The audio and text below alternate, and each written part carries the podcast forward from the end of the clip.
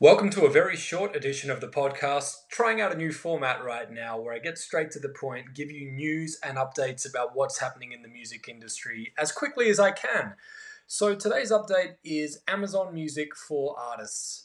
The app has been available in beta on iOS and Android devices since earlier this year, but they've since just announced artists.amazon.com the web version of Amazon Music for Artists.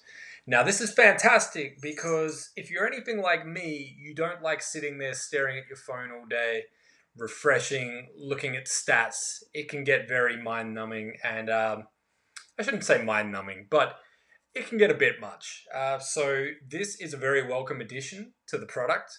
I'm excited to get in here and see it.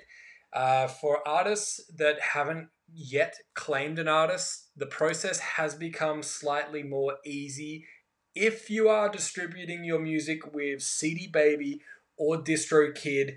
When you log into your account, there will be an option where you can get almost instant access for any artist that you've distributed through them previously. I did this for six projects that I've been involved with over my years, and I was able to get access to all six of them in less than five minutes through my distributor. So it's definitely worth checking that out. It will save you a lot of time with the application form as well because you won't need to add all the social media accounts and all the extra details. You can get verified by going through your distributor. So check it out artists.amazon.com. Uh, not to be confused with artists.amazonmusic.com, which will tell you about the mobile app, but it won't give you the web version to log in. So you need to go to artists.amazon.com.